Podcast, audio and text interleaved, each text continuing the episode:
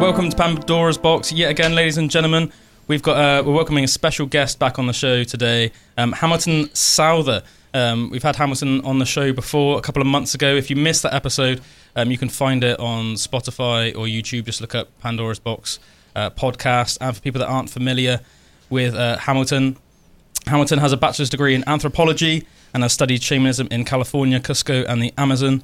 Hamilton was given the title of Master Shaman by Alberto Torres Davila and uh, Julio Llerena Pinedo after completing an apprenticeship under Alberto and Julio. He guides ceremonies and leads shamanic workshops in which he shares his universal spiritual philosophy. Thanks for coming back on the show, Hamilton. Uh, thanks, guys. It's a pleasure to be here. Yeah, I hope all that information was right, by the way. right, right enough, yeah. it's amazing how many times like I was like say something like that, and I'm like sort of like you know trusting the information I can gather off the internet, and then somebody will say like that's actually not right, and I'm like oh, like, don't don't don't like shoot shoot me. I'm like I'm just sort of like trying to find what I can on online, you know. Um, but yeah, how, how's everything been? How's everything in, in Peru right now? Everything's great. Peru's an amazing place. Um, it's uh, always dynamic and changing, like most places in the world. Where obviously mm. the whole world's in a tremendous evolution right now, but Peru's great, and uh, Blue Morpho is stronger than ever. It's my organization dedicated to all of these things: plant medicine, consciousness, philosophy, and uh, the improvement of, of life in general. So that's all going great. We just launched a mystery school, which is an exciting development for us. It's something I've been doing in private for a number of years, and thought it was time to open it to the public. Our students asked for it. They said, "We want a real world Hogwarts. We want uh, X Men training wow. school. Where where does this oh, exist?" Oh, and I said, "Oh, well, right here." So uh, we just got that together and launched it this week. So that's been an exciting development. Did you say it's called Mystery School? Yeah, it's just Mystery School. That's that's such an epic name in itself. I already almost like want to enlist. So so uh, what do you do at Mystery School, or is it a mystery? ah, it's a, it's a huge mystery. Um, mystery school is about studying the mysteries of the universe, but it starts with you. You're the most mysterious thing I think about this universe. So we start with your personal growth and development. And when people work with sacred plants and they work with spiritual practices, uh, the first thing that happens is that their life goes through an accelerated evolution and change. And so we give context and support for that. We help people uh, channel that and canalize it in a way that's positive for them. Uh, there's direct mentorship around people's you know personal path of development, and then that of course leads to greater esoteric questions. It opens up Pandora's box of the mind and you lead well how did i get here? And, yeah. and, uh, and, you know what is the universe? And and what happened before big bang if you believe in that? Or what is god? These kind of questions that naturally come up uh, you know or you know should i have toast or a smoothie on a sunday? These big mm. esoteric questions. what, what, so yeah what do you think happened that. before what do you think happened before the Big Bang, Hamilton? So that's a that's a good question to ask. I, I know that's a should, really loaded you should question. Answer that yeah. inside the, the, mystery school. Yeah, um, yeah, yeah. I think I think Source or God happened before the Big Bang, and mm. that that's another evolution of this phenomena that we call the universe. And that there's universe before it and universe after it, but the universe before it is a very different universe. It's one that isn't defined by the dimensionality of time. It one that isn't uh, the same expression of matter the way mm. that we see it now. Uh, leads to the formation of spiral galaxies and planets and ultimately creatures like us, you know, which is quite fascinating. Um, so I just think it was uh, another form of source, and that source is evolving or God. Hmm. I know. I know. We talked a lot about this sort of thing um, on on the podcast and on the radio last time. But just to refresh my memory and for people listening as well. Um, so when you say there was like a God, um, so you you believe in in a a entity like that you would call God. So that's a loaded question as well. Like the way that you yeah, asked sorry, that man, question. I'm giving you all like, you're just like hitting me right off the bat, you know? No, sorry. How are we supposed to deal take with it, this? Take it as a compliment rather than anything you. else. I'm not expect, and I'm not mm. expecting you to necessarily to, uh, to, to say know all these answers. I'm just interested yeah, in your thoughts. Absolutely. Um, I don't believe in a God. I believe in God. Mm. And you have to remove sure, the sure. idea of a from it. It's it's not a God, it's God. But you have to understand that my definition of God is a very expanded definition. So I include the whole universe in that definition.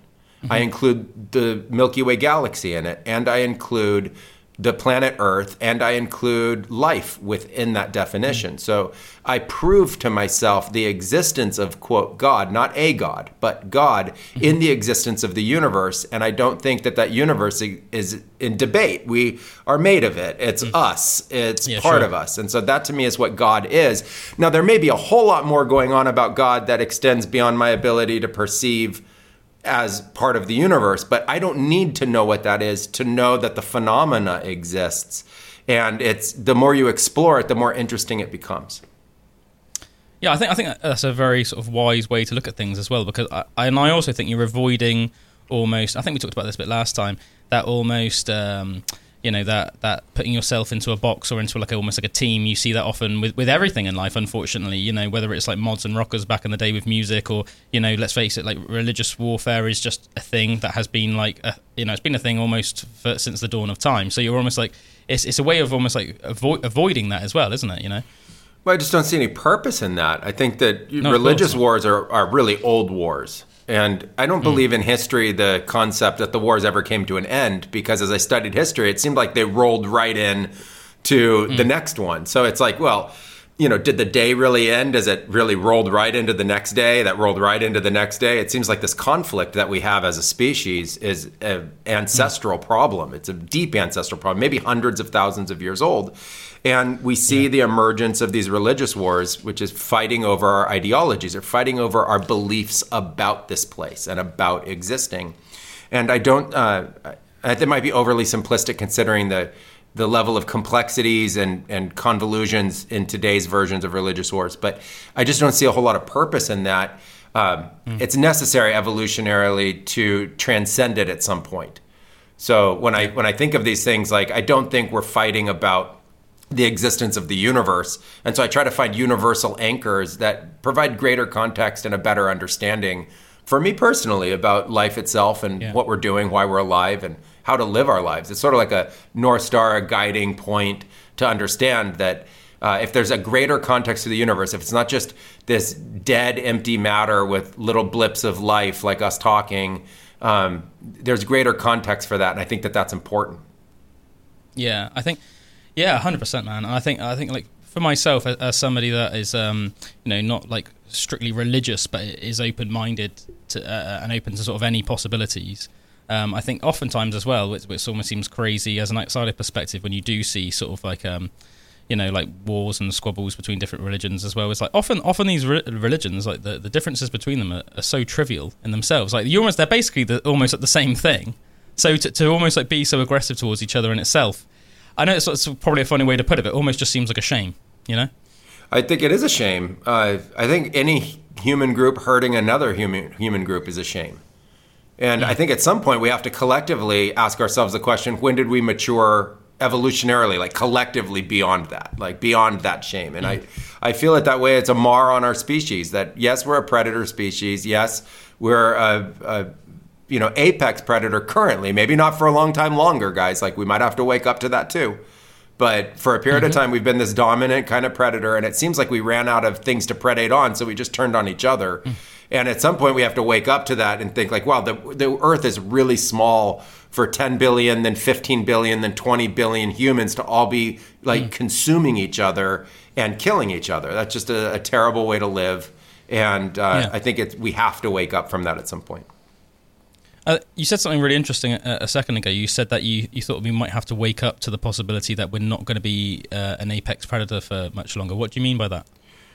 Well, I think Earth is in a tremendous evolution, and Earth is evolving faster than humans know what to do with it, including Earth's use of humans to create everything that humans creating. So I think it's mm-hmm. I, I, think it's completely ridiculous to think that humans are creating things independent of the Earth. When you're made of the Earth, think of the Earth, talk of the Earth, drink the Earth, breathe the Earth, eat the Earth.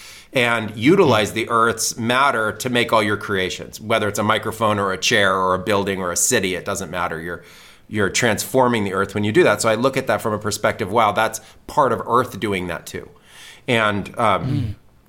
so when I think of that, I think of artificial intelligence, I think of quantum computing, I think of this pro- prophesized singularity event coming of this convergence of intelligence and linguistics and uh, you know satellite clusters all around the earth and ex- all these things coming together and realizing that uh, we're going to be very quickly eclipsed both in intelligence creativity awareness ability to model and manufacture and then with that as well predate.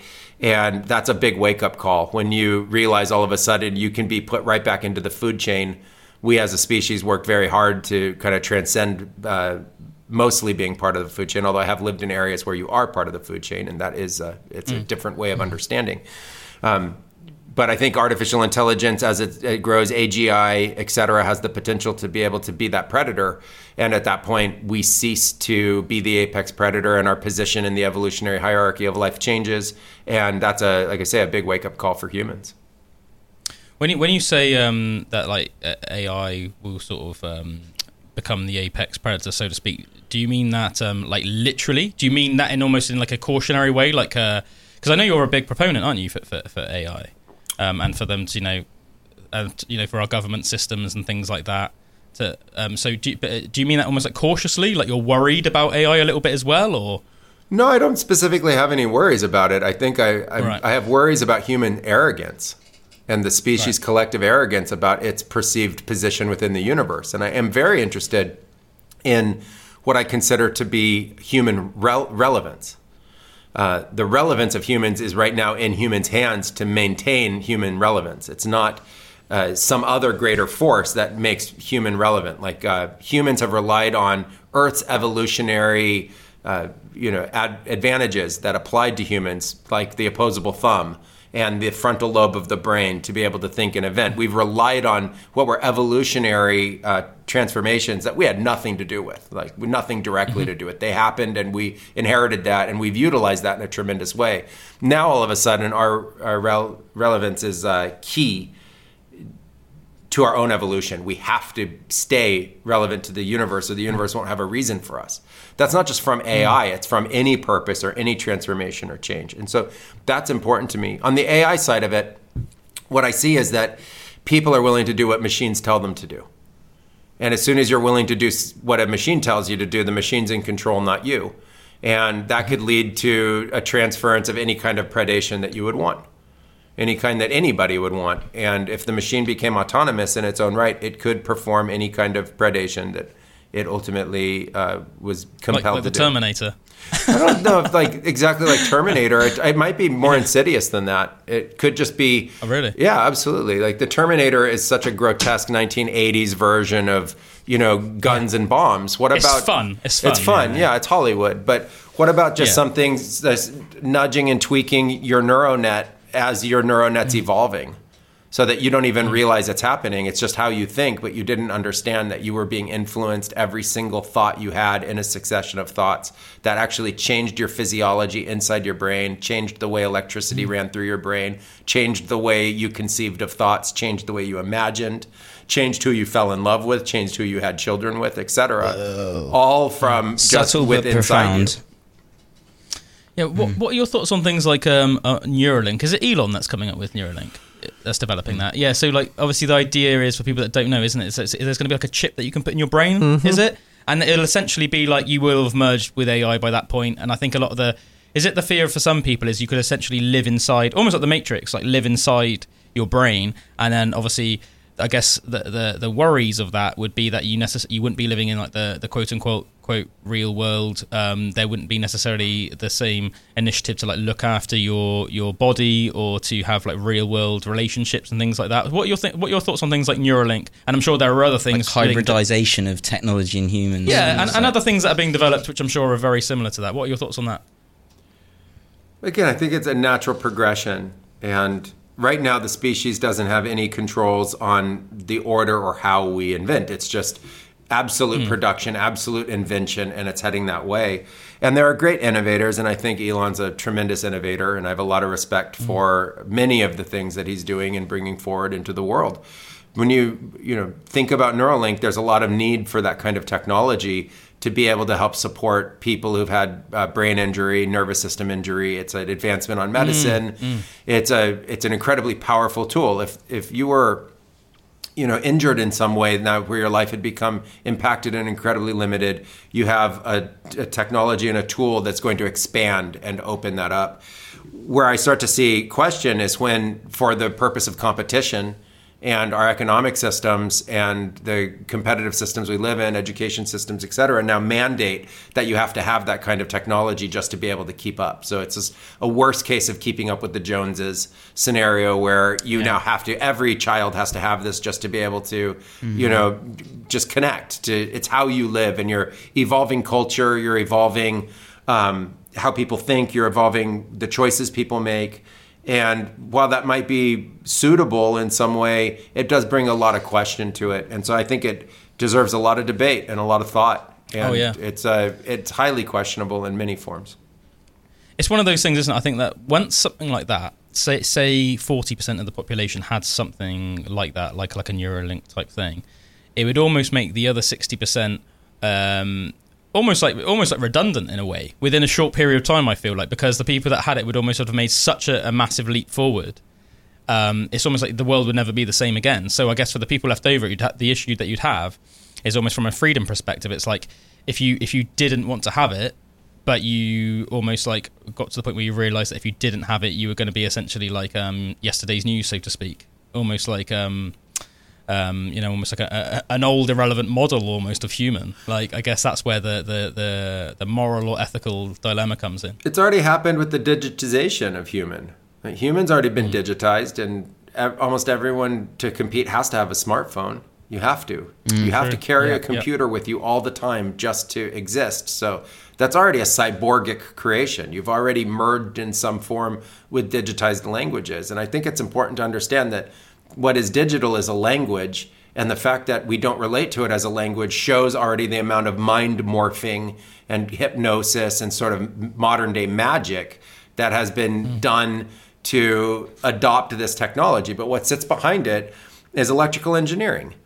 And you're mm. utilizing a form of electrical engineering to have access to more information. Most of that information being really irrelevant to your life, other than it's saturating mm. your attention and some of it incredibly potent and important tools like telecom and uh, the ability to you know have video teleconferencing and different forms of organization, manufacturing, automations, etc. But mm. on the consumer level, a lot of it's fluff, but you can already see the pervasiveness of it and the difficulty yeah. that other generations have in interacting with it. And so when you start to see, you know, new generations that are born with it, of it, as part of it, you start to you know wonder well when do you start doing something like chipping your children do you chip them while they're still in utero yeah do, do sure. you do you wait until they're you know when they're born like at minute one of their life they get chipped so a brand new baby gets born it get the mother holds it for a second it gets pulled away and a drill goes into its head and you hear in yeah. the background yeah as a head's being drilled into, so that you can, you know, yeah, yeah. is it is it advantageous because there's more cartilage in the skull at that time to be able to implant this mm. thing? Mm.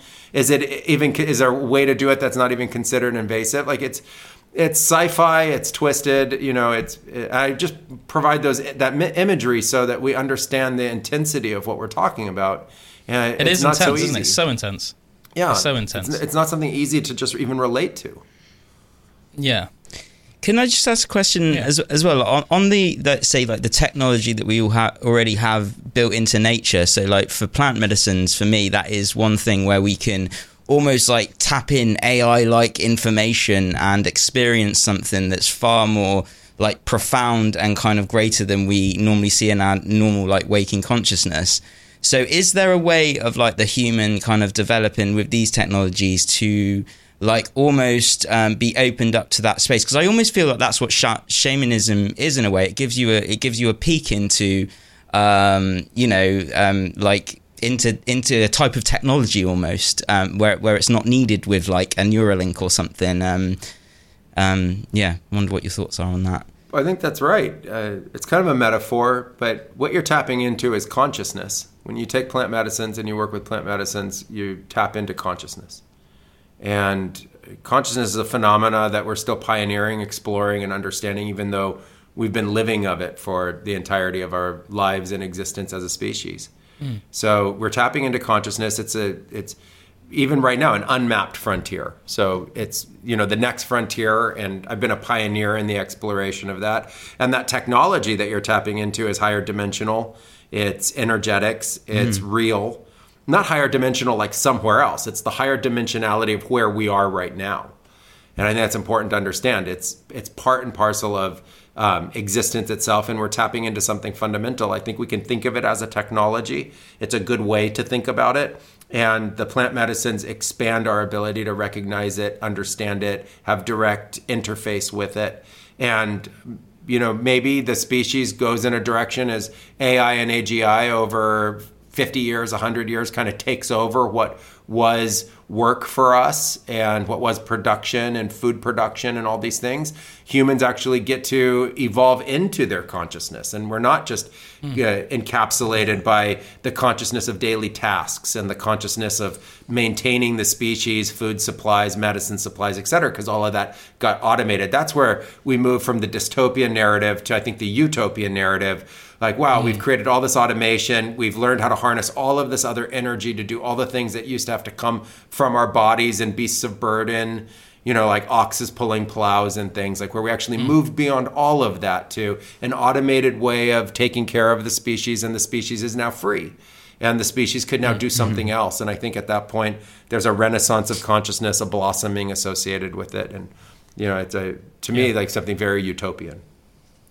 I think I think that's almost like the best case scenario, isn't it? I think mm. one of the things that um, almost like cons- concerns me a little bit is that where, where we live, it's it's a fairly say industrial town, and I think that w- one thing that I see a little bit that that um, concerns me a little bit is you actually see. Um, I, I, can only speak for for, for, for Britain and, and, sort of the area where I live, but um, there seems to be a lot of people say like working very very long hours for not great pay Whereas, meanwhile, the, the things that AI seems to be used for at the moment, whether you see it like AI generated art or or um, songs, you know, have you seen it? It's quite creepy in a way. They'll take like someone like say like Kurt Cobain, and there would be like an AI generated Nirvana song, for example, and they'll somehow take Kurt Cobain's voice and they'll make a song, and it's not quite perfect yet, but it's almost foolproof. It's almost already almost at the stage where it's foolproof, where you can listen to it, and it sounds like there's like a brand new Nirvana song, even though Kurt Cobain's been dead for you know what almost uh, what like almost 30 years or something you know um, that's the thing that concerns me a little bit is that it's at the moment what you're saying is almost in the utopian society is that we would have time to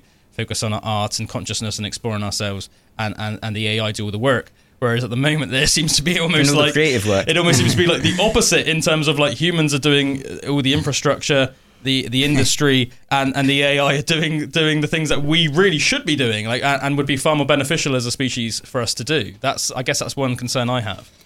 Yeah, I, I think what you're describing though is a push into what's the consumer economy, and so whenever there's a new technology and it starts to be widely distributed, it gets implemented everywhere it possibly can. And we've been interacting with AI for a long time. It's just hasn't been consumer facing.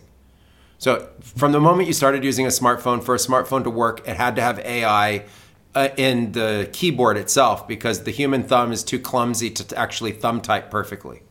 So there's AI sitting behind the keyboard. There was AI in every single um, content delivery method, every internet search for decades already. There's been AI in medicine. There's been AI in uh, just data sifting. There's so much data. There, need, there needs to be these complex algorithms in mathematics. That's what AI ultimately is. Then mm. it becomes consumer facing. And it happens to, right now, at least in where we are in the arc of its development, work very well with uh, linguistics. And so mm. you look at language as a model, like spoken language, like English, you get the grammar, syntax, vocabulary, etc that's a kind of a, a universal way that humans relate to almost everything. And so then you can take the way it relates, how humans relate to language, and relate that to imagery. Then you can relate that to music. Then you can relate that to, uh, you know, movies, video, whatever. So you think like, uh, tell an AI write a song in the style of Nirvana, you know, from the first album with a voice like the lead singer, and the computer's capable of doing that because it has data reference, it has the sound already, it has all the component pieces necessary for that. When I get to the utopian piece of this, so I agree with you, it's dystopian now, and it's sort of Mm-hmm. stealing the soul or the spirit of what human was to create all the stuff in the first place. It's digitizing the spirit of art. It's the, the collective, like the billions of humans that created art. It's digitizing that. It's digitizing the spirit that that created these these great cultural movements in music and film, etc.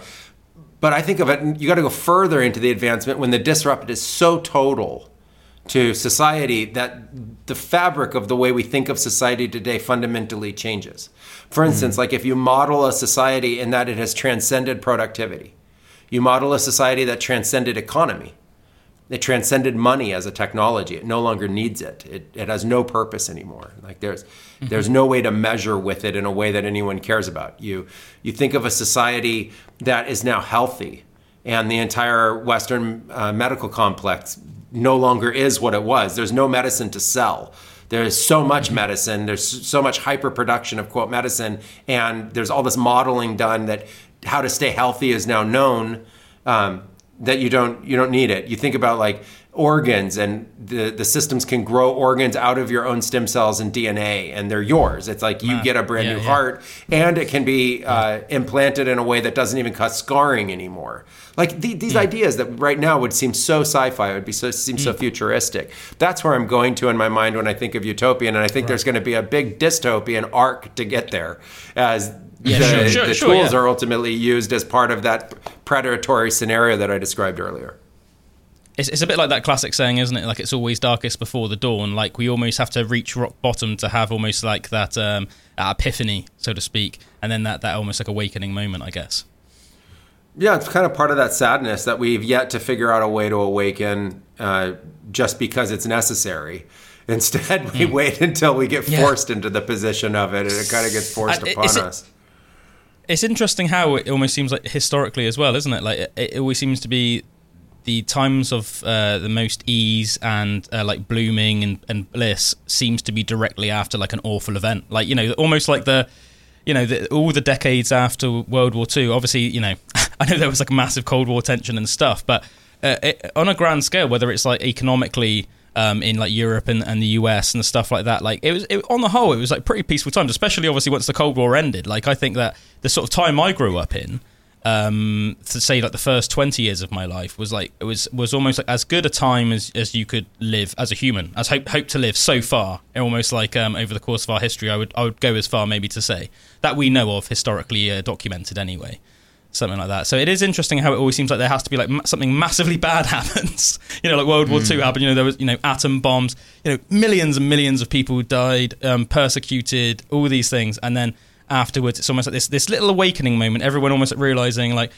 how awful war is why are we doing this? There's a time of, of bliss. And then it's almost like whether it's like greed or things like that slowly rears its ugly head in human societies again and then conflict arises Again, it's based on how humans relate to language. And right now, we're very binary, very dualistic, and the pendulum swings. And so we go hmm. from kind of one side of the pendulum, and then that gets too polarized, and then it moves back to the other side. And those transitions take a very long time. They take decades, hmm. and maybe that will accelerate. But right now, they've been taking decades. Probably in the past, they took hundreds of years. But now it seems like Yeah. it takes decades for these pendulums to swing. And it's something to learn from and uh, potentially nudge and influence in a way maybe to have it become more positive again. I think what's interesting now is that we're seeing a great polarization again. Whereas instead of hmm. waking up from the previous polarization, moving into a more utopian time like you describe, and then thinking, wow, we should hmm. prolong this, it's actually degrading now once again back hmm. into polarity. And there's a lot of macro indicators for that, which is kind of mind boggling that we have yet, as a collective society, realized we could intervene and upset these cycles and patterns that we're part of or disrupt them. And instead, we're just allowing them to happen. And so I think this, you know, time of polarization is of great concern. Yeah. Um, one thing I'd be really interested to, to um, talk to you about, which uh, you sort of briefly touched on, Ali. You were talking about sort of, um, you know, the briefly said about the origins of mankind and stuff. Um, I know that you know you have a, a bachelor's degree in anthropology, and I'm very interested in anthropology myself. Um, there's obviously a hell of a lot of study and a lot of mystery into the evolution of um, humankind. Um, so sometimes you know you get here terms thrown around like the missing link. What separates us from from other great apes or fr- from other um, animals in the animal kingdom? Um, a lot of people say like what separates us is is, is sort of like the, the fact that we question our existence. For example, like um, what are your sort of like thoughts on theories on the evolution of mankind and you know what what made us sort of like branch off um, you know fr- from from the other great apes into into what we are now? because we are clearly so different than than in some ways than than any other animal on on this planet. I think my answer might be kind of boring. okay, no, that's that boring doesn't mean it's bad. Though. yeah, it's, I think that that uh, it's a natural process that, that occurs, and we have a tremendous hand in evolution, and I don't think we always uh, accept that that the choices mm. that we make have tremendous influence on evolution and the planet. And maybe we started to make those choices first just on ourselves with different kinds of selective breeding or advantageous breeding, um, etc. But you you get this very man, like manipulative state in the frontal lobe of the brain that allows you to think about yourself, separate yourself from the rest of the environment, and make decisions that are very very advantageous to you and advantageous to your collective and the speed at which you evolve based on that it dramatically increases. So let's you know roll it back a million years, uh, eight hundred thousand years, seven hundred thousand years, five hundred thousand years. In that period of time frame, um, you start to see, I think, people start to make choices that are incredibly advantageous to their own evolution, and then mm. that get perpetuated and accelerated continuously then over that mm. next 500,000 years. And the advantageous qualities for a period of time is to not be like the other animal species. They're not as manipulative of their environment. They're not developing as many core technologies. They develop some, but they live in relative, uh, typical kind of harmony with the, or more balance with their environment. We start to play mm. with the environment. We start to make fire. We start to burn it up at our own, you know, whim. We start to reshape tools. We start to take sticks and shape them to be more advantageous. Yeah. We start to model stones into other shapes, and we start to imagine shapes within a you know, in essence, like sculptures. Like a Acheulean hand axe is a, a sculpture from a much larger stone, and it gets brought down into this very advantageous tool, and then you can start to manipulate your environment, and in doing so, you you now enact that upon the earth. You you you mm. deploy that to the earth itself and um, you do that over 500,000 years and you give your own evolution a direction. Yeah, I always like develop like talk about it as a, the analogy. I say it's like humankind's like develop like cheat codes. Like you know, like if you were playing like an old fashioned like computer game, like we've found this way to almost like um, bypass the food chain in some ways, bypass like the, the rules that apply to every other animal. We've sort of like put in a cheat code somehow. Um, I think it's like almost like a, a fairly good analogy for it. But um, but like sort of to ask you a bit more of an in-depth question then, because obviously you know you've you've got insane uh, insight um, as somebody who who um, you know is is a is a shaman of ayahuasca and has had so many ceremonies and, and profound experiences. I think it's fascinating, you know, that, that talk of, of consciousness, like um, you know, going back to when we would have first come down from the trees, like Homo erectus, the first the first uh, you know um, you know ape to stand upright. Um, and you know that that the idea of what sort of pushed our brain forward. Some people theorize that it was the you know the ability to, to make fire, and then as, it, as uh, we were cooking our food, and as a result, when you cook food, you unlock the nutrients so that let us have time to sit around rather than you know like a cow spends all its time just eating. It has to eat all the time because grass is so low calorie and they're so massive. They have to spend their entire day eating so they don't have time to to comprehend anything. The you know the idea was it might have just been because we could cook food and we could unlock the nutrients, so we were sitting around and it let our brains have time to develop. Other people theorize that you know it was from humans, um, sorry, early apes, you know, uh, uh, well, early human ancestors, you know whether it was accidentally or whatever, eating things like um, you know magic mushrooms, you know like uh, psilocybin and things like that, and then that unlocked their their sort of brains and and and sort of gave us all of these questions. What are your thoughts on on things like that? On the first part of it, I think that humans start to use their creativity very early, and I think it's very simple. So I envision it's my own imagination. I'm not saying it's a fact in any way, but I just think of like two early humans, two proto Homo erectus sitting around an ant hill. They're eating some ants. One sticks a, a stick into the the ant hill and pulls out ants, and another one looks at it and then for some reason, you know, knocks some of the bark off, you know breaks off one of the the ends of the the twig sticks it in and gets more ants and they both recognize it. The other guy copies it. And then that just mm-hmm. that pattern just happens now ad infinitum to billions of people doing that same concept today just improving improving improving technology. In terms of the idea that we utilized our environment in this expression of the advancement of consciousness and and you know ultimately to language and further forms of imagination, codification, modeling. Uh, the core technologies that were made of, of life itself, whether they were plant based or animal based, I think is is inevitable. I think it's obvious that that's what mm-hmm. happened. So, mm-hmm. um, did did people eat mushrooms? Yeah, of course. Did they mm-hmm. use cannabis? Yes, of course they did. Did they also use all other kinds of plants and eat them and die and realize that they shouldn't yeah, have eaten sure. those? That's exactly how they did yeah, it. Like yeah. it was it was self-oriented experimentation on the largest scale. And human doesn't uh, you know, it doesn't take a lot to recognize and start to create taboos and prohibitions and knowledge around what you should and shouldn't do around here. I mean, mm. rats do that. Like, you know, use poison to kill rats, and then other rats come and smell it and will never eat the poison again. Like putting mm. two and two together is not a, a uniquely human capacity.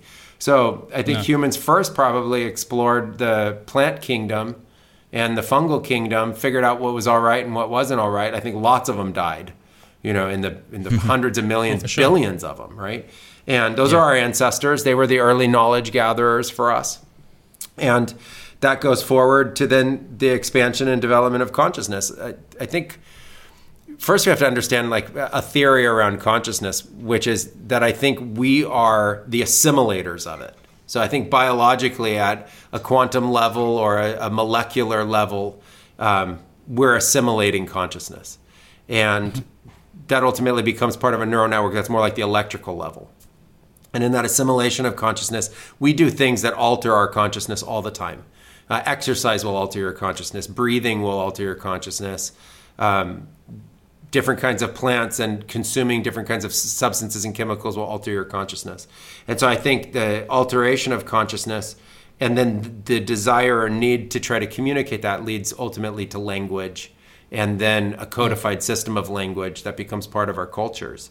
And so I think that it has to be inevitable that humans were influenced by everything they did. So I came up with a theory that is nature and nurture combined to, instead of having the polarity of the the natural biological definitions or the nurture oriented the the interactive uh, influence on our evolution. I think it happened at the same time. I think we're changing ourselves molecularly all the time. A great modern example that's microplastics. You're filled with them now whether you like it or not. Yeah. You're part made yeah. of plastic, so you're a plastic human. um, you're also a heavy metal human. You're filled with heavy mm-hmm. metals from industrialization that wasn't there a million years ago. yeah, welcome, welcome to modernity. You know, so you're plastic and metal. Yeah. You're part doll and uh, you're you're part metal that wasn't there before. Um, you know, and so that's that clearly was happening earlier in in our history as well. And I, I'm also open to there being these big moments in history of where through those altered states people had big uh, like awareness moments of of phenomena that we struggle with. So you know, I think I often think, well, where did the origins of religion come from? Where did the origins of the belief in God come from? Where did the origins of the belief in deities come from? Those kinds of concepts. And I think it comes from people interacting in altered states of consciousness. Interesting. Interesting. One thing I, um, I find interesting talking to you, um, Hamilton, is uh, you, you have very much like an Occam's razor approach to, to like everything in life. Um, and I think that um, I hope that, hope you don't mind me saying. I think some people would be that aren't in your sort of circle, so to speak, would might, might be surprised by that because I think you know you hear shaman, ayahuasca trips, all these things. To some people that don't know anything about it, they might think that it was almost like um, uh, quite like a far out thing to do. But um, you're actually like a very common sense based human being. as I said, your your, your Occam's razor, which people don't know, is basically it's like the most likely um, outcome is probably that you know, or, or um, option is probably the one that happened. It's like that seems to be your approach on, on pretty much everything.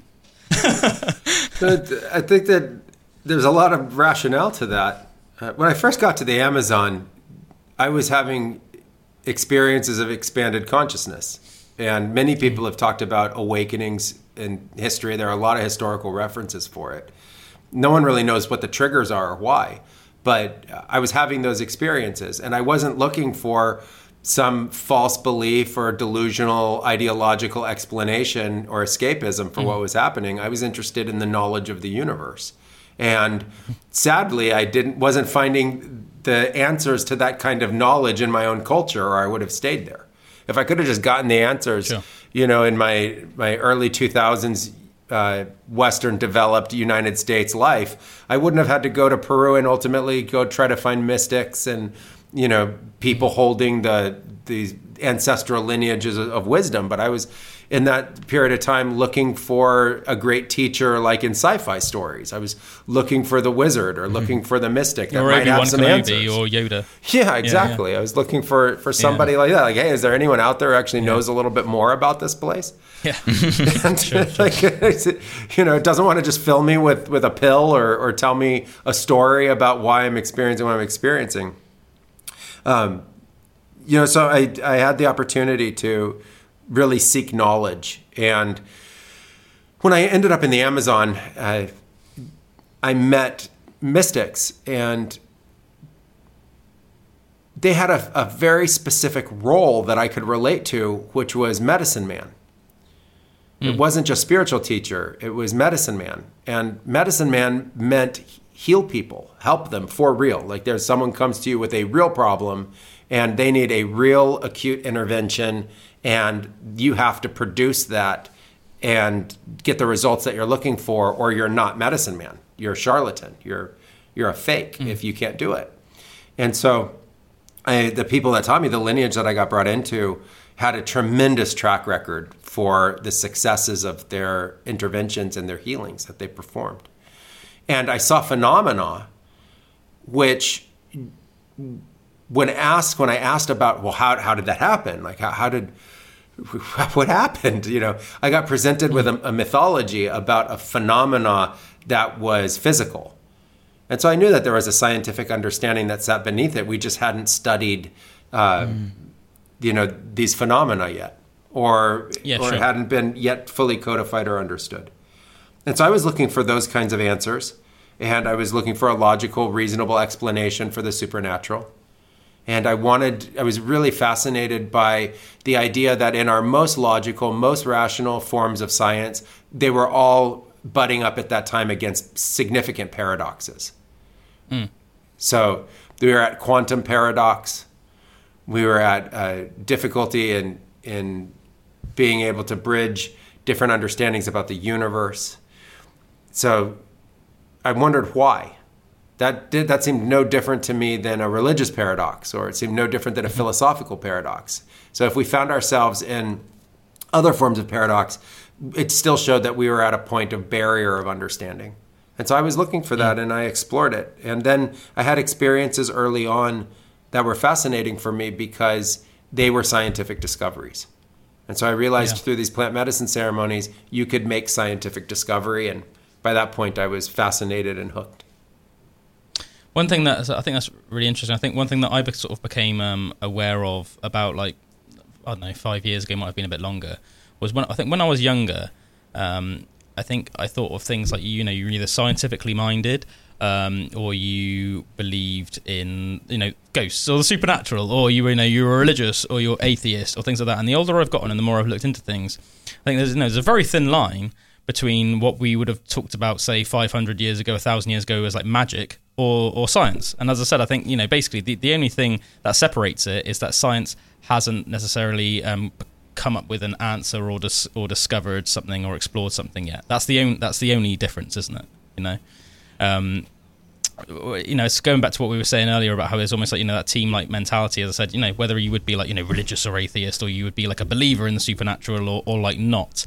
Um, I think there's you know there's a very thin line between those two, and they don't necessarily need to be uh, you know like antagonistic like towards each other which you see sometimes with with, with certain people you know like some, somebody might be like oh you're full of rubbish if you think if somebody thinks that they've seen a ghost and another person's like well no well this hasn't been documented by science so you're just like a, an idiot or something like that you know um, but there's actually like a very thin line between it. It's often it's just a lot of these things that we think of as supernatural right now, or as like quote unquote magic, actually just we just haven't quite got there yet to, to actually properly document it or explore it with science.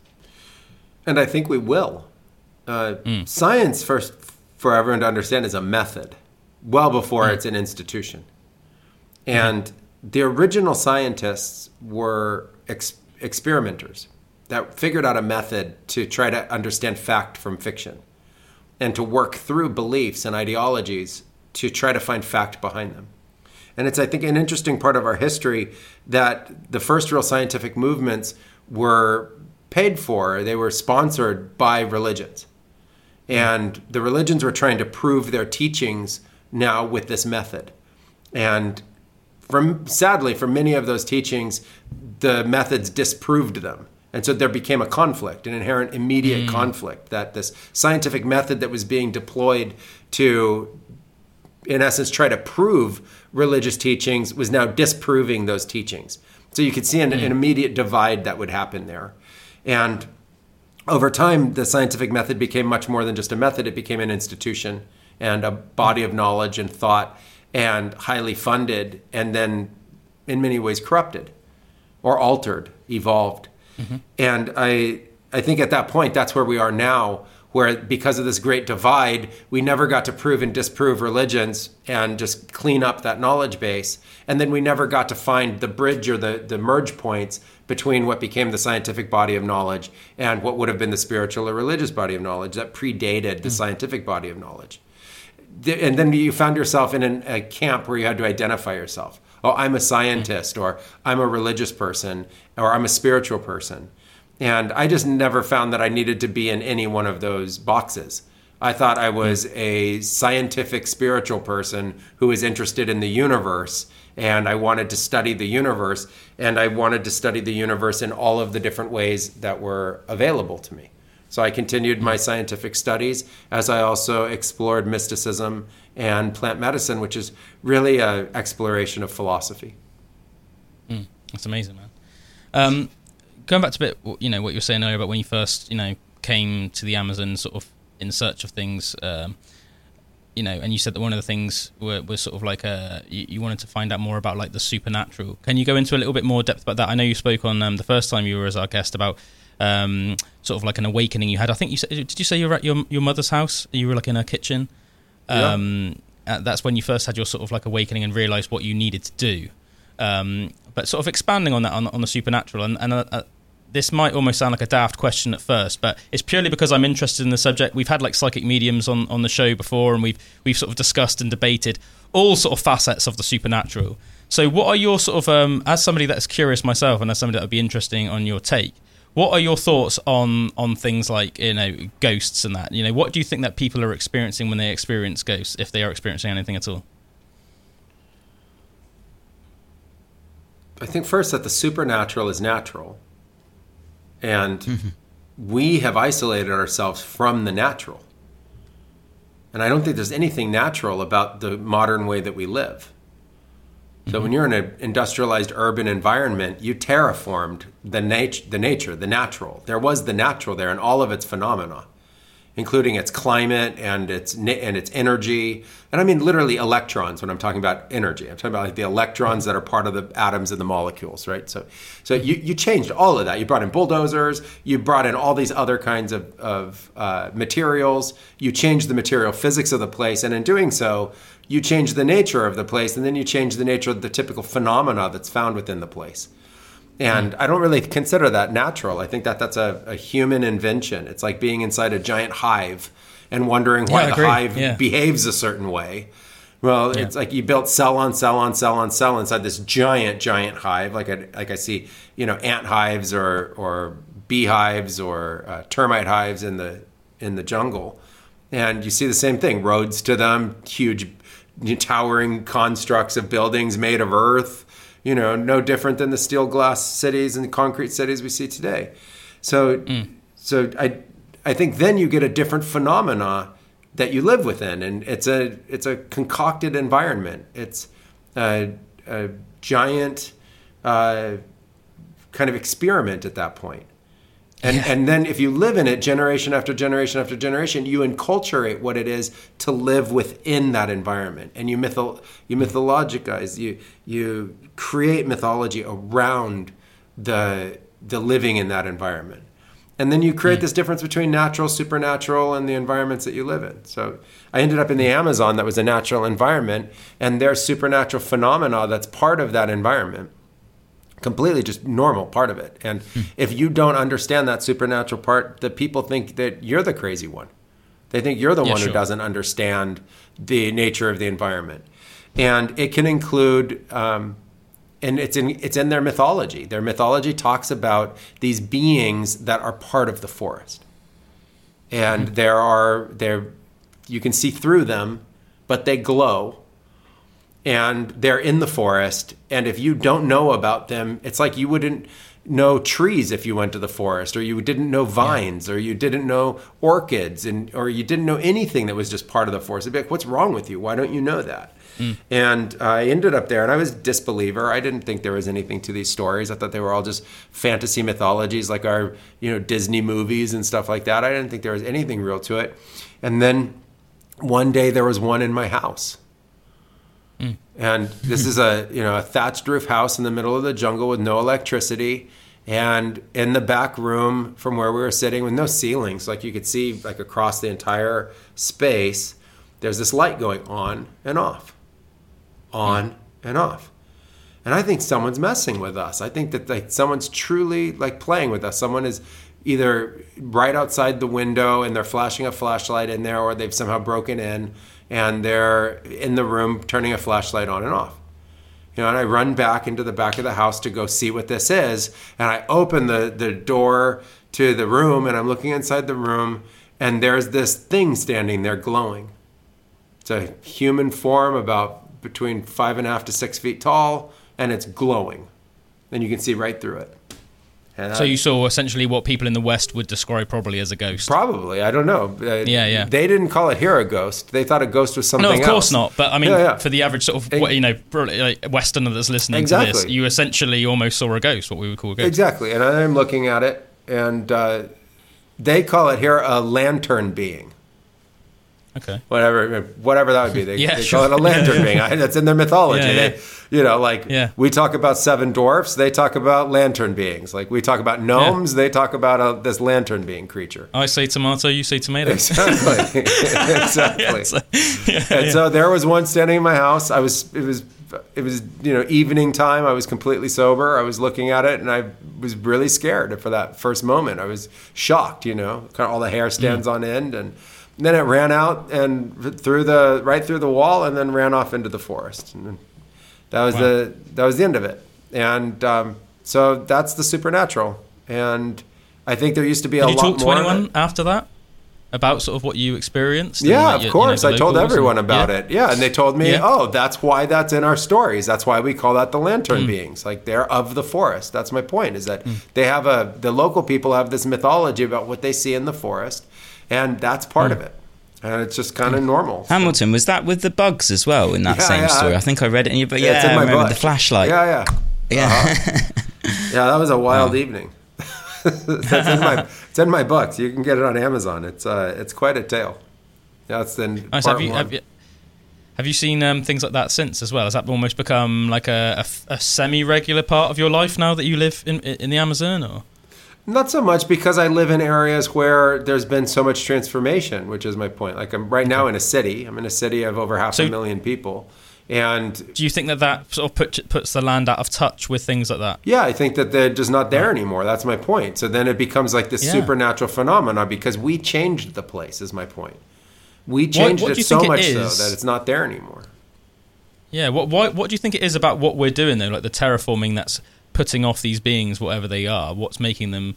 Uh, do you think? I don't think it's, just their not, habitat. It's just not their habitat. Yeah, I literally yes, think it's that simple, simple. simple as That's Occam's razor. simple as That's like not their you know if you habitat. They're like Yeah, there also you- aren't jaguars walking around the streets, and if you go Sure. further into the forest, you find jaguars, and the jaguars. I love the simplicity of that humans. explanation. Yeah. Yeah, I love the simplicity of that uh, explanation. It's like you know, of course, if you if you like destroyed a forest, you know, then then all the animals that normally live in the forest aren't going to live there anymore. You know, uh, it's, it's pretty simple in, in, that regard. Yeah. Can I can I ask a question on this sure. really yeah. quick? Yeah, um, Hamilton, do they believe these lantern beings to be uh, associated to humans in the same way that in the West we would associate ghosts to human to humans, or do they believe it to be a completely separate entity? No, they think it's completely separate. Right. Completely. It's it's not and that's why it's not a ghost in their mind. It's not a dead person whose spirit or soul is walking mm-hmm. around the earth in mm-hmm. the way we think of it in the West. It's it's not that. It's this other phenomena of the forest that lives in the forest, just like any other kind of animal or being or or bird or insect lives in the forest. So it's just like the same way that uh, you can't see a lot of animals unless you put them under a microscope. We just haven't quite got like an accurate way in our normal lives to see these beings usually, sort of thing. Yeah, I would. I think so. That's it's just the same as any other animal. I think that's yeah. exactly right. All right, that's. I think. I think that's a really interesting uh, way to think of it because I think that puts like a lot of clarity in my mind, at least, about exactly. You know, it's almost like it's just an animal, mm. just another animal on this earth. But for whatever reason, with our specific senses, we just find it hard to normally perceive them. I think that's exactly right. And to perceive mm. them, you're in an altered state when you do it. And that's the right. point of the altered states that the medicine people in the forest go into, so that they can communicate mm. with, see, interact with this other phenomena of the forest, which is why it's hard for me to relate to it as supernatural. It seems more yeah, like sure. I need to change myself so that I can then enter into the natural. It's just part yeah. of it. It's it's another expression of that natural environment. And it's just like we use instruments in science to try to see more into that environment. We're not seeing it with our eyes when we see ultraviolet light or we see, uh, you know, electromagnetic radiation, or we're, not seeing that specifically with our eyes. We use instruments to show us that. Yeah, sure. Or even like you know, they say there's like microscopic creatures that like live on our face and stuff, don't they? But I mean, we can't see them. But it doesn't mean they're not there because you know, there's things that have documented them. So so they're there. exactly. And I think it's an it, yeah. that's a you know fascinating part of what we are because we're trillions of cells, but we're also trillions of microorganisms at the same time. Mm. And it's hard to mm-hmm. define the line between you know are you your microbiome? If you take your microbiome mm. out of you, it's itself. It's certainly its own being. It's its own creature, but yeah. it lives within you and it's part of you. And it's a, it's a also an important part of how you think. So part of your mm. cognition and your cognitive capacity is running through this uh, biological function of trillions of microorganisms. So I think of it in that sort of more expanded way, and then it can make more sense that some of this phenomena could just be part of Earth. And we've also yeah. had a lot of reasons in our history, like we were talking about religious wars. One of the first mm. big conflicts humans have with each other is how to imagine and how to understand what's real and not real of this planet. And so a lot of people have been uh, confining humans to one worldview for a long period of time. And now we have a big debate even about what's real and unreal about the planet, when I think there were probably many phenomena that uh, we experienced as a collective that we now don't experience anymore. So it's easy to disbelieve it. Yeah, I mean, I, I, I, th- I always thought it was really interesting. I remember um, it was, I think it was just like a program I watched when I was a boy, but I thought it was really actually quite uh, an eye-opening way of looking at things and they were sort of like saying um, with a lot of like old pagan deities, they were saying like the only difference between these things being real and not was whether people believed in them, which I thought was like when you think of it something like that, you're sort of like, huh, like do you, know, do you know what I mean? Like it's it's a rather than something like it's real or it's not. I think like you know if you believe in something, you're sort of like giving it power, um, and in a way from our almost like you know not believing them anymore and you know as you said like terraforming the earth these things have almost become like smaller and smaller and smaller to the point where most people don't believe in them anymore. Yeah, I, you know, I work with people all the time that have difficulty, quote unquote, believing in spirits. It's mm. not something that's easy for them to understand, or deities, or you know, pagan deities, etc. Like they just don't grasp it, mm-hmm. and I try to help them look at it from a perspective not of comparing it to something physical, but comparing it to an aspect of our consciousness. And so I say, well, you have a word for something, you have a thought about something, you've seen effigies and artwork created about something. And so clearly mm. there's something there. It's a it's a question of where it is. It's not uh, if it exists or it doesn't exist. It exists in our thoughts, in our words, in our imaginations, in our art, in our uh, mythology, in our theology, in our religious beliefs, etc. So it's some it's somehow part of Earth. Maybe the hmm. origin of it is human. Maybe humans created them.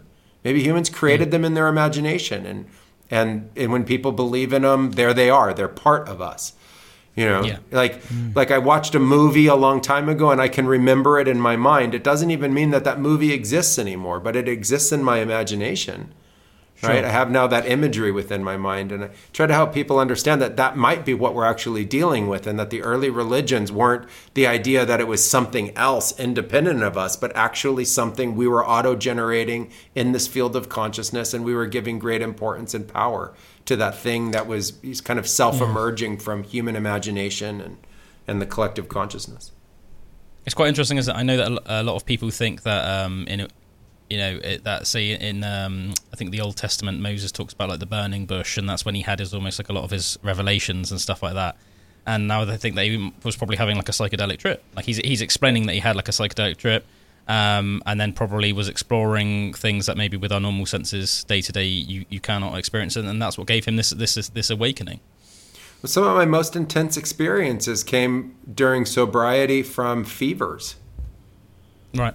yeah. So it's not that I had to ingest something to have an intense experience. You talk to people who have near death experiences and they had, you know, a tragedy lead to or an accident lead to or an illness lead to. So imagine as an emerging species all the things that we're trying to figure out that's causing these a really expanded extended states of consciousness and then having an ability of, of language to come out of the experience and tell it to somebody else seems like a very rich field in which to create these kinds of ideas I also think, imagine how mad the world would uh, seem.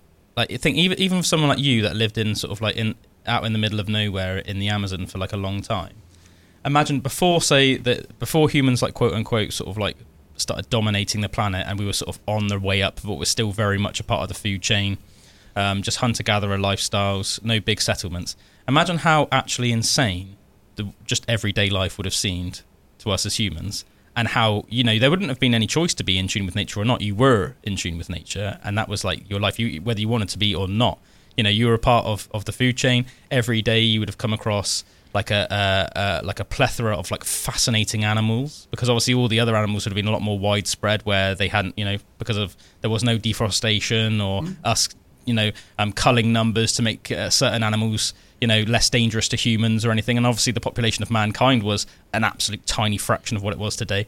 Like whether it was things like disease or just conflict with predators or even you know even you know our, our prey ourselves you know imagine imagine being a hunter gatherer hunting like a woolly mammoth or or being in fear that like a, a cave bear might come for you or your children that night or something like that like that would have been that would have been an insane like oh it almost sounds like um like uh, almost like psychedelic even explaining it do you know what I mean in terms of how far out it seems It's in, it's intense. When I first lived in the Yeah. Amazon, upriver from where I lived, there were no permanent inhabitants. So the area Yeah. hadn't been overhunted and overfished. It was primary forest, hadn't been logged, and within every five to ten minutes in the forest, you would come across animals, hmm. all different kinds of animals. Some of them run around in packs, some of them are solitary, some of them are in flocks, hmm. etc. But you would come across them, and it's it's constant. And then you go to the rivers and you go to fish, and the fish are constant.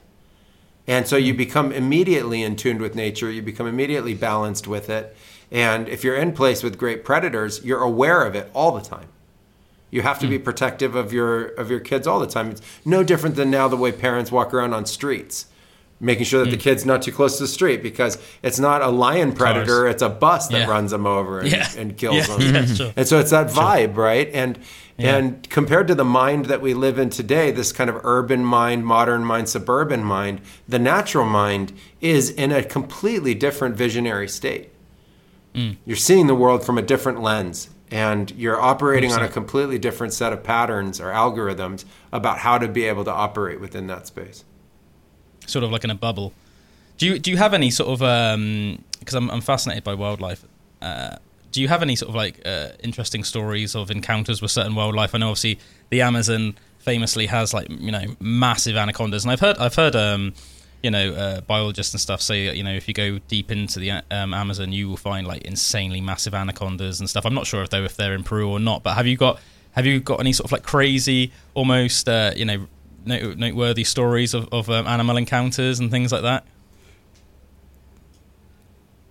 Well, the largest anaconda I ever came across was uh, 6.2 meters. That's insane. So that yeah, that's a big snake. Over 18 feet, sort of over 18 Yeah, feet. Yeah. yeah, 20 feet. It was Yeah, over yeah, 20 yeah. feet. The, the largest one I ever came across was a little over 20 feet. Um, that's big enough to eat a person. So you know that you're out there with animals that have you in their food chain. Hmm. The I've heard a lot. Of, I've heard a lot of people say as well. What you don't appreciate when you hear something like that, even when you hear of like a twenty foot anaconda, is like the girth of them is is the same sort of, you know, um, you know, circumference of like a large man. So it's like when you actually see it in person, it's not just the length; it's it's the overall size of it. It's just awe inspiring. I've heard. Yeah, they're they're massive and they're incredibly mm. heavy. They live in the water because. Yeah. they're so heavy. They're very agile Yeah. in the water. I think that some of the the kind of more interesting moments wasn't just with the big animals; it's with the smaller ones. So mm. I remember I was swimming in a river. This is a great one. I was swimming in a river, and the water's uh, very dark colored, so you can't see into it. You can't see what's in there in, in the water, right? And there was a, a person in a canoe that was fishing nearby, like within, you know, five, ten feet of me, and pulled out a giant piranha about this big. You know, and so like right next to me, right next to me, pulls out this giant piranha, and I'm looking at it going, "That can't be good," you know. That was Yeah, a yeah, fun sure, one. yeah. Just that, Yeah, they yeah, can't. That's that's uh, that's serious. Um, Well, especially when you're thinking there's probably because obviously they don't really attack on their own, do they? There was probably hundreds of Oh, ones schools in There there as well. Huge schools. yeah, of, there are huge you. schools of thousands of them, and I think I'm swimming in a huge Yeah. school of piranha. Um, but I actually was had a very balanced existence with nature. Nature has you in balance with it if you're in Mm. balance that way. So it wasn't like I was being attacked by animals and things like that. I was more. Mm. Uh, I don't know. I was the fish out of water when I was first there because I'd come from suburban environments. I'd just gotten out of the university. I didn't even know how to walk in the Amazon. You walk Mm. Yeah. differently. You talk differently. You swim differently. You you you Mm. move through the forest. It took me about a year, year and a half just to retool how I lived to be comfortable there. And Mm. when you're like that, you make a lot of noise, and that's uh, that's not common for the other animals. You know. Yeah. And my favorite time was when the forest floods. And it floods deep enough that you get over the lower dense uh, foliage and plants. It grows in four layers. So the, the bottom layer, like the, the ground layer, is already covered. And then the next layer, which is about usually 9 to 12 feet tall, is, is the water level's higher than it now. And so now the forest, instead of being dense, just looks like the trunks of trees everywhere. And you can actually you know they're well spaced out. And so you can float a canoe through them. And you're about 12 15 feet higher up the trunks to be able to see what's up in the canopy. And you can move silently through the forest completely in mm. silence. And so the animals don't pay any attention to you and that's fascinating to see so you can be with all the monkeys that are in the trees and the different birds and reptiles and things and um, they have a very dynamic life up in the canopy of the trees and it was my favorite time to float in silence through the through this flooded part of the forest and be able to just navigate in a canoe. It's, it's so fluid. It's it's a really incredible feeling. Well, I guess, I guess that's the interesting thing, isn't it? Like the, the, the, the top, the forest canopy, the top of the trees and stuff have their completely own unique ecosystem to the bottom. So when you're experiencing that, you're in a completely different ecosystem, even though you're in the same place essentially. Exactly. Quite fascinating, isn't it? And and the ease of movement too, because typically hmm. to move through the jungle is pretty tough. It's dense. Hmm. There's it's uneven. It's not easy to walk. Uh, it's, it's slippery. There's hmm. you know constant scenarios that if you were like slip and fall, you can't put your hand out. You can't brace yourself. Anything because of the different numbers of different kind of spiky trees and plants and stuff that are out there. yeah. And so to be able to move silently, calmly, with very little effort, gliding through the forest and being able to be part of the canopy's ecosystem is mm. beautiful. Do you ever? I mean, this is just almost as like almost like as an ignorant Englishman that's never been to the Amazon that's like heard a lot of stories and is interested. Do you have to worry sort of about things like bot flies? Like you know, you hear about like Westerners get lost in the Amazon and then they get bot flies and there are things hatching out of them and and you know, it sounds almost like horrible to somebody that lives in a pretty tame country. Um, you know, is that something that you you you even have to like think about or? Mike, probably seems like a funny question to you, but no, no, it, yes, those things are real. Bot flies yeah, yeah. are real. Uh, it's more common in in your animals. You know, like your dog might get bot, bot flies. Um, right. And if you do get lost in the forest though, and you don't have, you know, a place to regularly bathe and things like that, mm-hmm. then yeah. But if you have proper hygiene and stuff, then you typically don't get mm-hmm. them. But they do exist. My dog had bot flies uh, a couple months ago. We extracted oh. them, and it was uh, now it's feeling much better. So th- those things do exist. One time, yeah. I only once did I ever have a bot fly, so I can say I've had that experience. That was a really yeah. interesting experience to have. You tick that box. Yeah. yeah, I ticked the box of having had malaria, dengue fever, a bot fly. I've you know, experienced from the microorganisms and the protozoas all the way to the larger ones. Uh, but it's yeah. 20 plus years and it only happened once and it was only one. So I don't think it's fair in the mindset to think like, oh, it's, it's, that's how it is all the time. And I was, you know, in a, a time of when I was deep in the sure. forest and stuff. So, yeah. I didn't know that you'd had like malaria and dengue fever and. and oh, I've had all of those. Yeah. Yeah, I can see what you, you mean now when you said that you were going through like you know these these things can give you like psychedelic trips. Like I mm. bet having something like that, I can imagine that was a rough time. oh yeah, yeah, yeah, absolutely. Malaria was very so very you? interesting. Where were you when both of those, those things sort of took hold? Uh, both times I was deep in the forest. When I had malaria, I was really deep in the forest. Yeah, I had to evacuate myself out of the forest. I had to get locals to carry me to a boat and then get me from the boat to a, a it took about 24 hours to get to a hospital. That was a harrowing experience. I was in uh, whilst going through like a shamanic attack as well, wasn't it, Hamilton? With that, that, that I remember reading that in your book. That's in the book as well. Insane, yeah. yeah. yeah that was tough. uh, shaman had early on taken me through a, a, period of time that they called the tests, and their idea of the test is uh, very matrix like uh, if you pass the test this won't kill you kind of a, a thing right okay so I, uh, okay. I, experienced that and also had malaria at that time and made it uh, back luckily made it back to some Western medical attention to be able to deal with the uh, the fever that I had. But it was the fever was so interesting.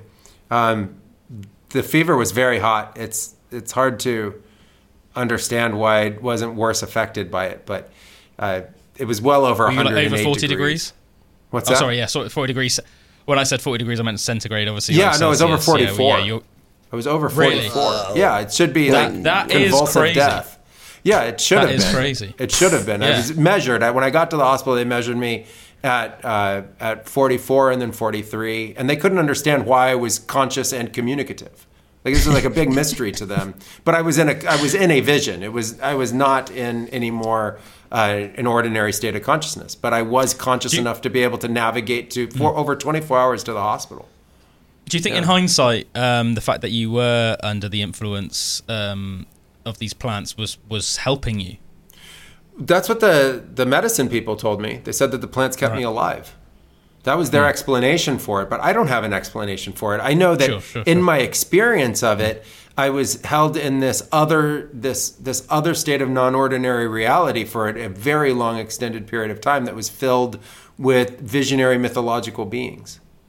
Mm. So I would have like a moment where I realized I was on a boat headed down this river, and then I would be gone again, and I would be mm. in this other's altered state. Um, you know, interacting with things that I thought of like angels or light beings. Like it, it yeah. did not make sense to me. And I, I had very little capacity at that time to relate to ordinary reality. So I would get to a place, ask for help. People would help me. They didn't take advantage of me, which was very kind of them to, you know, be helpful. Mm. I would get help and then I would be in this altered state again. And there were these moments of intervention that I think kept me alive along the way um, mm. until I was finally out of hospital. How long did it take you to get better from from that? Uh, the well, at first I went misdiagnosed, and so I had what they call the the recaída. It's the second uh, burst of it, which took two after okay. two weeks. That happened, and that was the part that actually took me through the the legit uh, near death experience, which was also a mm. fascinating experience. And then on the opposite side of that, it took about six months. So once I made it through a month of actually having malaria, it took six months to recover. What about what about the what about the dengue fever? Dengue is a, a completely different illness, you know. So you Sure. have a, Yeah, sure. a different set of symptoms. Um, Where were you when you caught dengue, it? dengue felt dengue felt like truly the most systemically painful. Dengue was very odd that way. It felt like every cell was in an ex- excruciating, exaggerated pain, um, and and you feel like obviously systemically wrong. It's not like when you have a cold, you feel like where where you have the cold, you're sick. This was just like through my being was um, was sick, but it wasn't so supernatural in its context. It was just about surviving it and being, you know, staying connected to what I call spirit to survive it. It was just so overwhelming that it just required weeks and weeks of bed rest. And then you have to be very careful with it to uh, not get any other kind of illness because then you can hemorrhage. It, it's a, Really? it's a un- yeah, it's a unique illness in that um, it weakens the cell walls and your capillaries, and so then if you then your cells can burst and you can have uh, hemorrhaging fever, and when that happens, you die. And so you just have to be very how do careful during that time. Oh, from different it? mosquitoes. Both of them are transmitted from mosquito. So it was mosquito bites on both occasions that gave Yep. you malaria and dengue fever. Yeah, there are certain mosquitoes that can carry malaria and certain that carry dengue. Um, you know, in both cases, I only had it strong once in the whole time that I was here. And then you become obviously very careful about not going through malaria areas. You become much more sophisticated in understanding the Yeah. forest and where you are. Those little tykes. Um, I know that Drew wanted to ask you some questions more um, Sure. specifically about um, ayahuasca ceremonies. Obviously, as you know, Drew's Drew's very interested Mm-hmm. in them and has and has been out to, you know to be with you at your your Blue Morpho retreat. Um, I know that one thing that we were both, um, as me and Drew are both massive music lovers, and before Drew actually gets into the, the ceremonies, the ayahuasca, the ayahuasca ceremonies themselves, um, Drew was saying obviously that like you know the, the, music is a massive part of the ceremonies that you lead, um, and he was saying you know that you you've got um, you know I'm gonna I'm gonna make him blush now. Um, you were saying he was saying you have like a really good voice and stuff, and that you know when you're doing this, you know you clearly have a lot of rhythm, and that you know you're you're banging the drums, and you've got these like shakers as well, and things like that. We were interested as people that you know um, that are like massive music lovers. Um, how much of an important part of these things to you is music? Was music a big part of your life growing up? Um, if so, what are your sort of earliest musical memories? What music inspired you? Um, do you listen to a lot of music yourself? I for love music. And- Yeah. yeah. I, I am. I would classify myself as a music lover. I, I think music's incredible. Um, early on, I was influenced. Um, I think first by like probably the music my mom liked, which came from the '60s and early '70s and stuff. Because you're like really young, you know, so it's whatever she's listening to. And then Yeah, as of I got older, I, I became very young a fan of reggae music and rock and roll. So I loved rock and then heavy metal and, and reggae at the same time, which was kind of odd for like a, Do- do you- for like a you, you know like a, 12 year old 13 year old you know listening to like That's Peter awesome, man. Tosh and Bob Marley and then I'd flip over to Guns N' Roses and Metallica and Awesome. Uh, man. yeah. Yeah. Awesome. yeah, so my first my first concert was ACDC and Awesome. uh, yeah that was great like I loved ACDC they were they were great uh, Amazing. yeah, so I you know I loved music, and then I got into um, you know all different kinds of, of music as I just got older. I just expanded more and more and more. I loved Led Mm-hmm. Zeppelin. I Mm. loved um, I loved everything. I, almost everything. As I got older, Mm. Do you mind me asking uh, just the specifics, like specifics? So, what was it your mum was listening to that you liked when when you were young? Um, Can you remember any specific artists or my mom liked Bob Dylan, and she liked those uh, folk artists? yeah, she liked folk artists. Yeah. Yeah. and she liked musicals. She Mm-hmm. liked folk artists and musicals, um, and she liked uh, some country western that she would listen to. Yeah, I love, I'm a massive fan of like Townes Van Zandt and stuff, who I think is quite an underappreciated guy. But I think he just had the poetry in his music is Yeah. just, I just find like mind-boggling. Um, obviously, he's very, very sort of cult classic uh, country western folk player, isn't he, in America and things like that. Uh, Yeah, And then there was some classical music that was there too. I enjoyed some Mm-hmm. different versions of classical music. And then, you know, as I got older, that's when I, I started just to get into my own my own music. I loved Ozzy Osbourne. Oh And- yeah, Yeah. or legend. Yeah. That's the, that's the thing though. I mean, I think I think music is is quite psychedelic. It is. It's an altered it can state. take you to such crazy places. Yeah. You can go on this roller coaster ride just listening to music, Yeah. and otherwise completely sober. Absolutely. And I find that's one of the most amazing things about music. Like, it bl- mu- music blows my mind every day. I would say. It's an altered state. If, if ordinary Hmm. state is non-musical, then music is an altered state, and it allows you Hmm. to imagine. It takes you through emotions. It, it's it's moving when you listen to it. And I loved. I- that. I loved Pink Floyd. I loved. Uh, God, there's so many. It- It's hard. It's hard to even imagine. I liked Rage Against the Machine.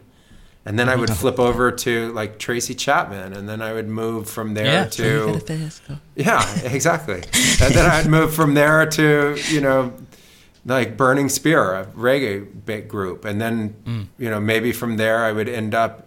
Uh, like with Enya or something, I don't know. I could, Yeah, I sure, sure, just sure. flip Well, around um, to all these different genres, Yeah. and and then from there I could end up listening to uh, a Metallica song again or something. I don't know. It was like Yeah. it- I, I loved all of it. I wasn't like just stuck in one genre. I wanted to go everywhere in my music. I wanted to experience Mm. all the different flavors um, that I related to, and it was very powerful. Red Hot Chili Peppers, Yeah. funky. I, I liked their their influence too.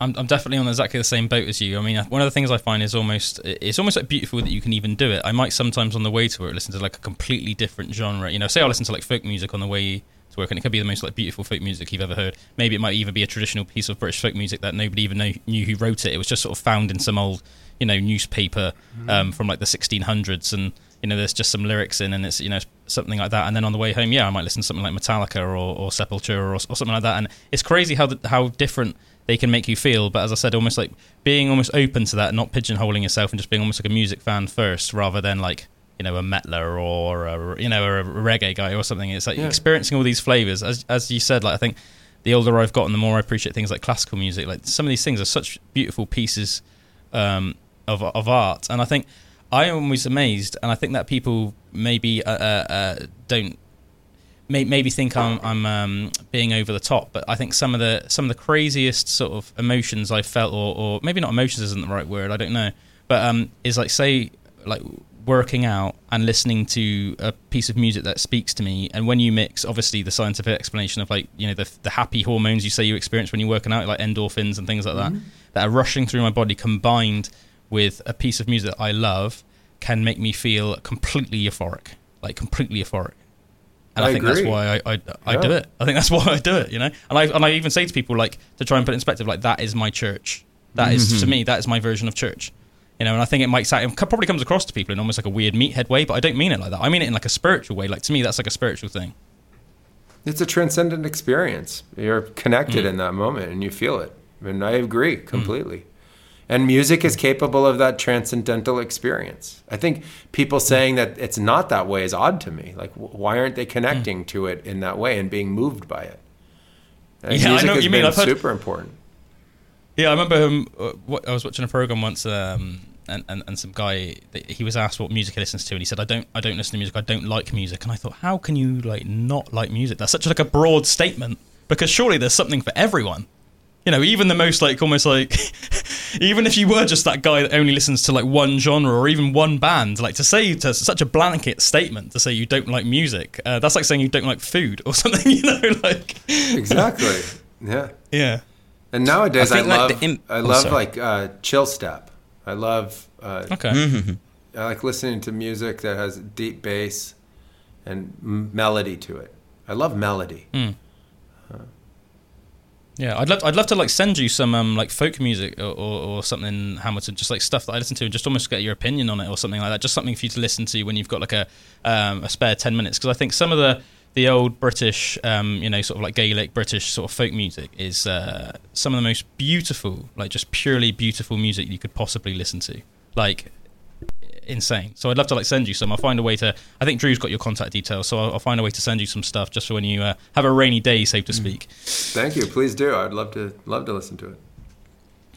it's awesome as well like what we say with music with um w- enjoying like the improvisational nature of music and like uh, when when great musicians jam and everything like i know we appreciate that me and Callum like jam quite a lot and kind of get into the flow state get into mm. the zone and for me like in like with ceremonies um and watching kind of and, and being a part of like hamilton ceremonies as well it's almost like the improvisational flow state of being in a jam mm. with like with nature. And it's it's got very rhythmic very musical elements to that. And it always uh, like blows my mind. I remember when you were saying hamilton about um, almost interacting with nature in a certain way where they will become uh, the, the insects and the bugs will become a part of the experience almost like in a rhythmic nature and like like come in exactly on cues with with points and it's just like when you go in this almost expanded mm. nature of, of, of communication like it is it's there's something musical about it there's something about um, the yeah um, how music can or that rhythmic and um, vibratory uh, experience of, of of like doing that can like almost communicate with like more things around you mm. so yeah i thought that was pretty mad. I don't know if you could maybe tell the guys about that, how some of your experiences in ceremony with like almost communicating with the other energies around you, like like musically. yeah, it happened last week. Last week it happened. It was oh, wow. amazing. We were out in the in the jungle. We were in ceremony. And the, first of all, I think it starts with a recognition that it can happen, and you invite the nature around you to participate. Like inviting a bunch of bandmates to participate, like get in on the jam you know, and so you're mm. you're asking them to, mm. and then you have to dispel your disbelief or suspend your disbelief that it could even happen, and then mm. uh, and then it, a phenomena starts to happen, and you provide them a rhythm, you provide the whole space a rhythm, like the the insects and the frogs and the birds and everything are all around us, right? So they're all there, and mm. you provide a rhythm to the ceremony, and once the rhythm gets going, it could be a rhythm like this just really simple, you know, maybe like 120, 160 BPM. Um, and you start to then give a melody to it, the other animals will start to participate. And mm. the the crickets will will come in on syncopated rhythms. The frogs will provide accents. And even when you come to a stop, yeah, when you come to a stop, like things will happen. And and in yeah. this last week, it was phenomenal because there was also a, it happens here a lot where it's raining somewhere else, but it's thundering where you are. So you don't have the mm. rain yet; you just have the thunder and some flashes of light. And so um, there was these, this frog and this bird that were playing in, inside the Icaros, and when we would come to like a lull, they would come out and start to to share their song as part of it. And then on two or three occasions where we would come to a stop in the Icaro itself, I would call to the thunder, and right when we stopped in that silence, the thunder would hit. Boom! Like mm. you know, like this huge, like, like huge exclamation point to the, like you know, some like huge effect at the end of it. And so it seemed like the whole thing was synced, and it's a musical phenomena. If you don't believe it, you got to come experience it because it's it, it is actually true. It's mind blowing that you could be in sync with nature and that nature could participate in your creation of yeah. jam. I yeah. I love that. Uh, I love how that that whole sort of idea of like almost like nature suddenly being in harmony and almost like joining in. And I think that's the difference. Like you know, there's there's different ways of doing music, and you hear lots of like big, you know, very successful bands. They are like song bands, and what I mean by that is like they they are very good at like learning a, a very specific piece of music and then playing that over and over again, which is of course what a song is. And then you have other musicians that maybe aren't so good at that or don't choose to do that. But what they are good at, as you said, it's almost whether you want to call it as like a jam. And there's this weird thing where you can connect with certain people um, and get into this weird flow state, and you're sort of reading each other, and it's going back and forth. And it's exactly what you're explaining, but you're explaining on a wide level. You're saying almost like the animals getting into it and everything, and I, and I freaking love that, even as a concept, let alone as like an actual reality. But um, but you know even just with between people the idea that you can do this and you're just like feeling and adding to it it's like there's this there's this conversation going on but it's not verbal conversation mm. and just even the idea of that or the ability that we can tap into it is is i just love that just, I mean that in itself like blows my mind it's just beautiful yeah i think that flow state is what we're talking about right like yeah you connect with others in an extraordinary way. It's a supernatural way. It's a flow state way. It's a higher dimensional way. However you want to describe that phenomena, but you guys flow together, and mm. and you're in sync, and mm. that happens jamming, and it it happens because of the music. It, the mind Yeah. frees itself from the clock, and you move into the the rhythms and the the music of the and the flow of, of the instruments and the sounds that you're making. And it's the same with Yeah. with nature. But like I say, it starts with welcoming nature to enter that flow with you. I think nature is in that flow, and it's we're the ones who decide to be in a different flow. So when we actually Yeah, no, 100%. We- we take ourselves out into of it, don't we? Uh-huh. Yeah, yeah, exactly. Yeah. Yeah, yeah. This is the rhythm of the night. exactly. So I just that was on my mind so much. I just had to say that then. Uh, Um, um, Drew, did you want to talk a little bit, ask some questions about your more the in-depth ayahuasca I, stuff? I just had it was al- it was almost like a personal question, Mm. um, but my experiences with um, uh, you know kind of ayahuasca experience, I should have asked this in on the academy calls actually, but like um, it really interests me when I hear about people's experience about going into vision, and it's more like. Um, a lucid like space that you can go into where you can see other people or, exp- or or visions of your life almost like a dream of your life and and all of that kind of thing like i've never experienced anything uh, like that for me it's always been like pure like geometric like a geometric ride in in in nature you know? And um like pure visionary like pure visionary but like very geometric colors. And i'm just and i know you spoke a few times about almost like going through the vision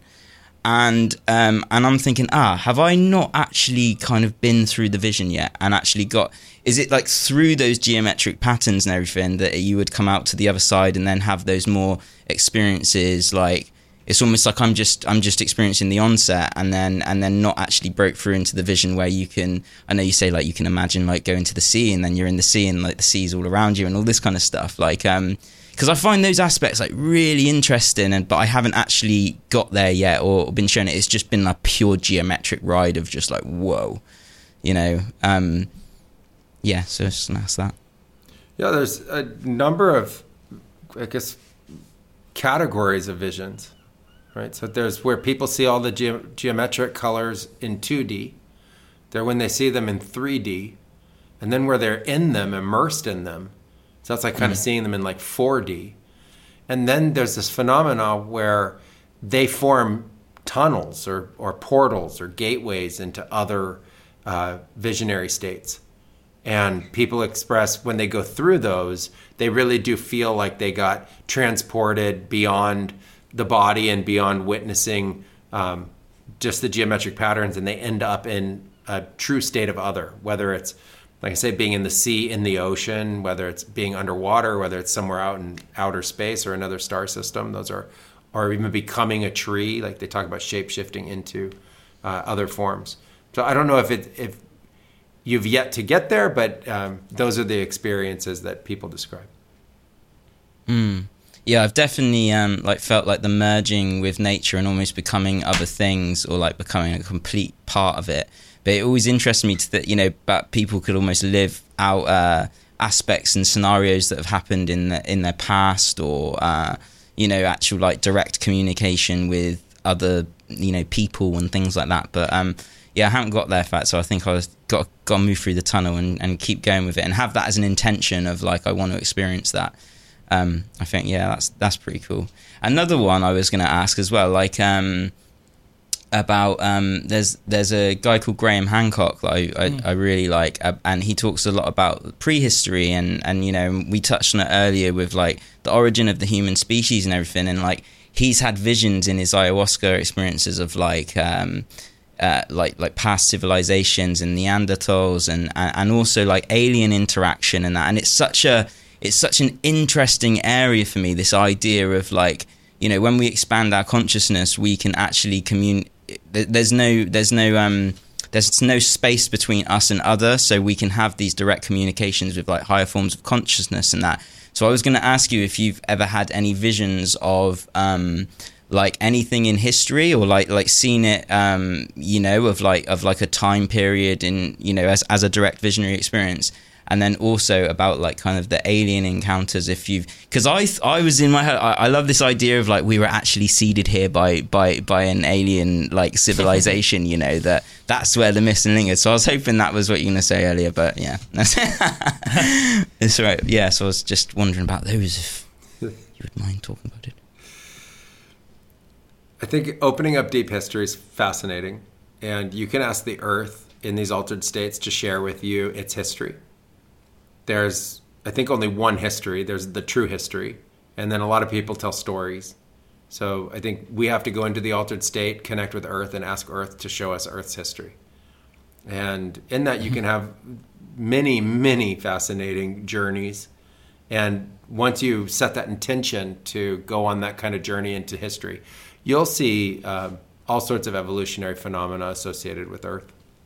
And it is common to see Earth being interacted with by uh, presences, consciousness, beings from other parts of the universe, non physical. I've never seen like a spaceship or something like that. So I can't mm-hmm. I can't fulfill those uh, desires for anyone out there. But I, I've seen influence. I've seen things that mm. represent influence of uh, other forms of consciousness to Earth and transformations that have happened in the past.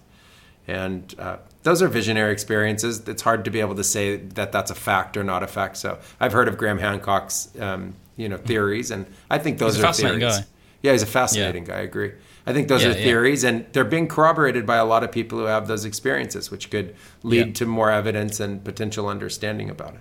So I've seen I've seen those kinds of things, and maybe it is part of the missing link. I'm I'm willing to speculate at that point that uh, what ultimately spurred mm. humans on in their evolution was influenced from something beyond Earth itself that could be very mm. real. But we don't have evidence for it. We have visionary experiences, and I think it's important to highlight that that there's a lot of people out there telling you because of a visionary experience that's how it is and i don't think that that's good science i think good science mm. is to say okay we have another data point there's another person mm. who had that kind of a vision but we don't have any other evidence for it yet um, but it is fascinating to me and i'm open I, I like to start the debate though with humans know a lot less about the planet than more yes they, they yeah. know a lot less so we as a collective sadly know a lot less about what's really going on.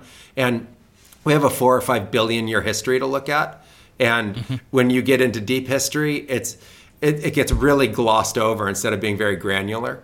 So like yesterday's history is very granular. Like this thing happened and that happened and this person said this and that person said that. But in deep history, they're like, oh well, over you know 20 million years or over 200 million years. Uh, you know, imagine 200 million years compared to like three decades yeah. or four decades of your history, right? They just gloss over yeah. everything. We have no idea what happened during that time. Yeah, again, I love your measured and reasonable approach to it, um, Hamilton. And I think, you know, it, it, adds credence to everything that you do say and everything that you actually do believe in. Mm. Um, I would love to speak to you for another two hours, but we actually have to get out of here because of sort of like time constraints. Um, is there anything that you'd like to tell like your UK audience on the radio or anything before before we say our farewells, or like any message or anything that you would just like to get out there at all? Anything? Yeah, I think that if you're interested in these kinds of conversations, I just think it's really important to know you're not alone. And that a lot of us are explorers, not just seekers, but explorers in consciousness and in our imagination and mind and to embrace that in our lives. It's an incredible part of our life to be able to be imaginary and also rational and grounded and sound in our reasoning, mm. and that we don't have to be in one camp or another. We can bring a rational understanding and message to to what we're thinking about, but that it's fun to explore the mind and it's fun to explore what our earth is and the phenomena that it uh, holds for us and it makes life special and dynamic and so if you feel that know you're not alone and you know, at the beginning of the show, I talked about the mystery school. Know that there's there's actual groups and communities out there who are exploring this, and if you want to, you can be part of ours. And um, that it's a special thing to get to explore the mysteries of the universe and be alive at this period of time. And uh, if you're interested in community, join us. And you know, I just really appreciate everyone who's exploring these ideas. Well, thanks very much, man. I really appreciate you coming on the show again, coming on Pandora's mm Box and on, on AW Radio. Um, and I appreciate as well just, uh, you know, not you, just you coming on, but the, the work that you're doing in, in life. Um, I'm, a, I'm a fan. I Keep doing you, and keep doing everything that you're doing. Um, and hopefully we can talk again um, in the not too distant future, man. Oh, fantastic. Thank you so much, Hamilton.